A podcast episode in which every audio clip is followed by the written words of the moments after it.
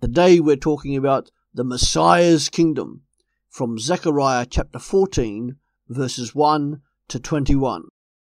Behold, a day of Yahweh comes when your spoil will be divided in your midst. For I will gather all nations against Jerusalem to battle, and the city will be taken, the houses rifled, and the women ravished. Half of the city will go out into captivity, and the rest of the people will not be cut off from the city. Then Yahweh will go out and fight against those nations, as when he fought in the day of battle.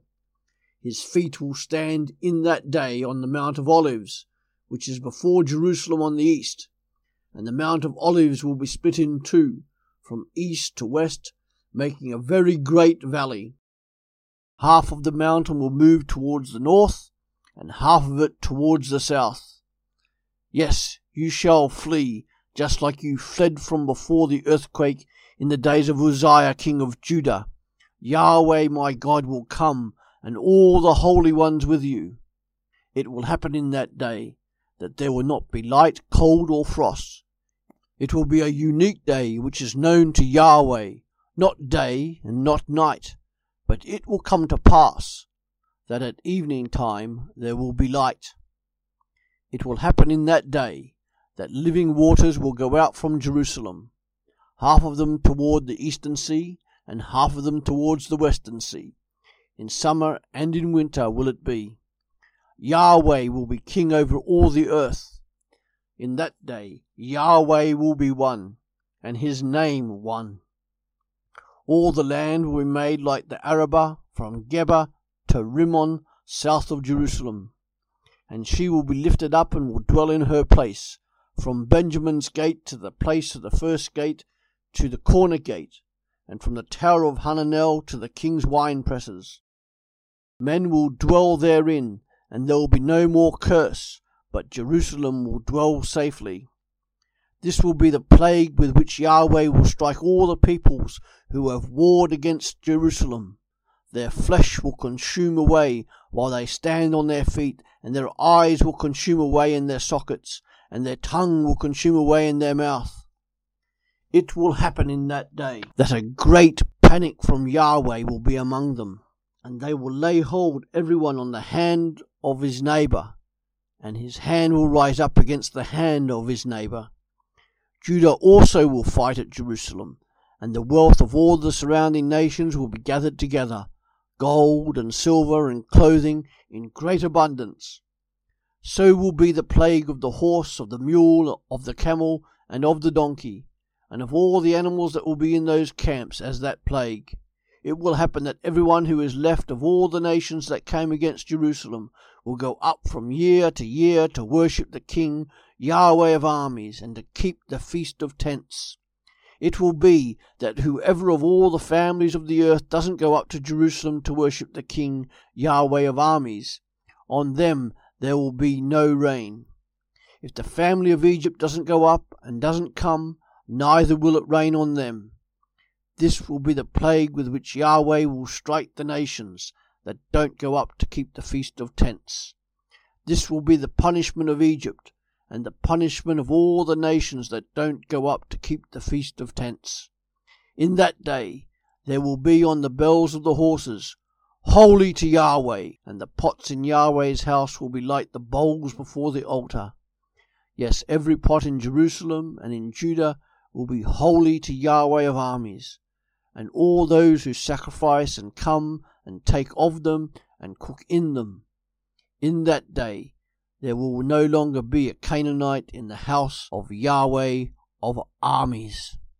As we saw from Isaiah chapter 61 to chapter 63, God has commenced doing a thing through the servant Messiah. At his first coming as a baby, this servant Messiah ushered in the year of the Lord's favour.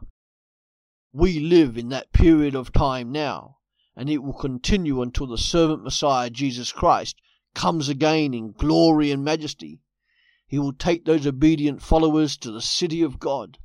For those who reject him and the free offer of God's grace, there is a day of vengeance. And now in Zechariah 14, we get a different perspective.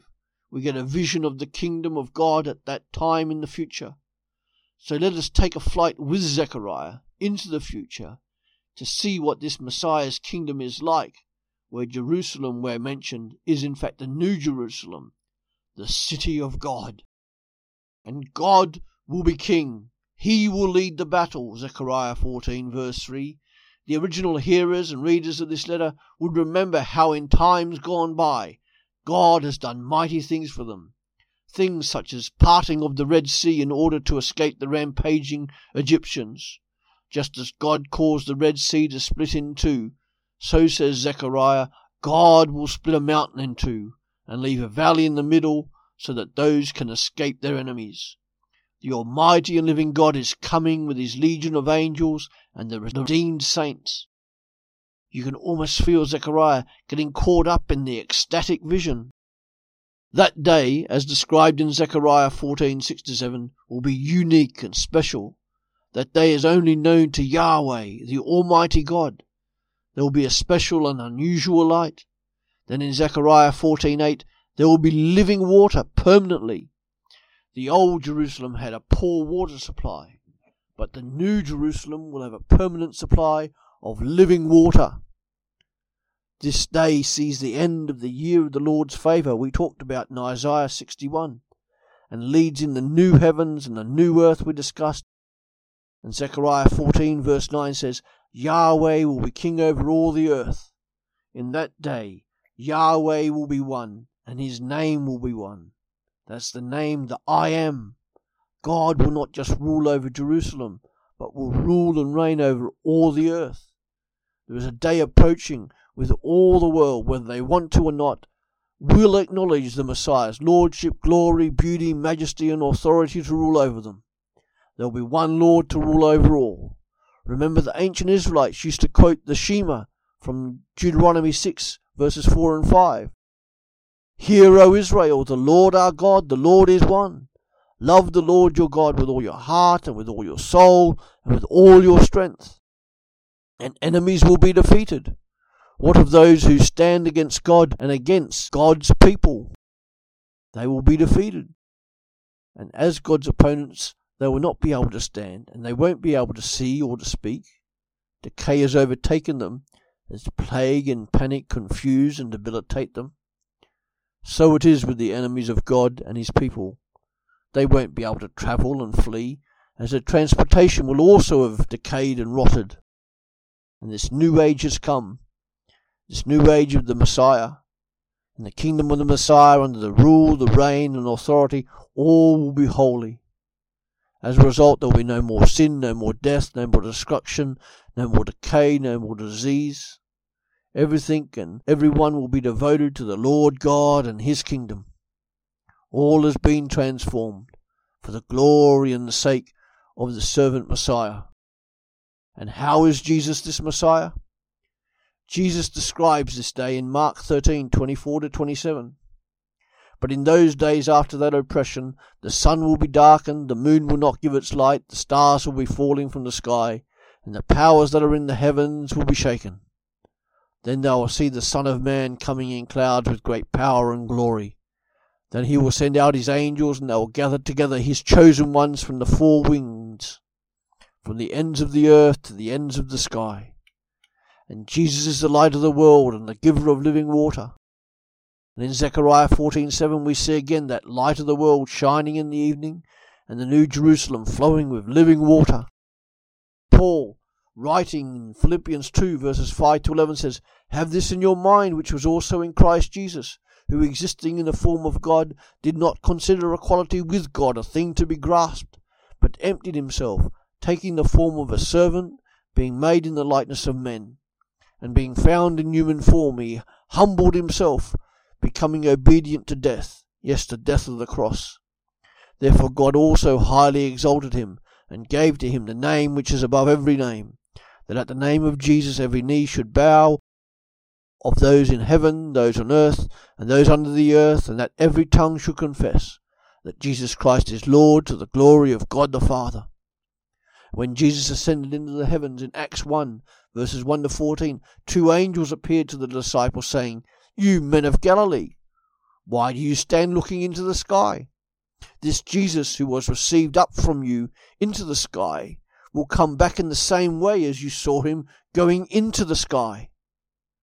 When in the final book of the Bible, Jesus says these words from Revelation 21, verse 5 to 7 Behold, I am making all things new.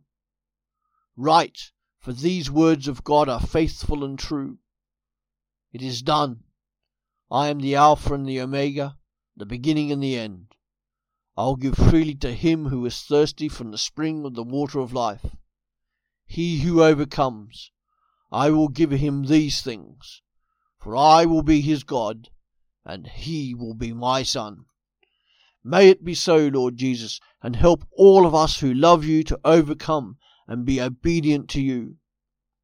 Through these brief studies in Isaiah and Zechariah, we see the promises of God being fulfilled in the Messiah servant, the Messiah shepherd, the Messiah king, the Messiah prophet, the Messiah priest, and the Messiah disciple.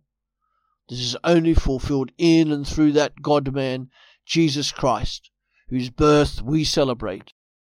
But also remember that this Jesus, he is no longer a baby in the manger, but he will be coming back again one day, this time not in baby form, but in the in his majesty and his glory and authority to rule the world with justice and grace, to the praise and glory of Almighty God.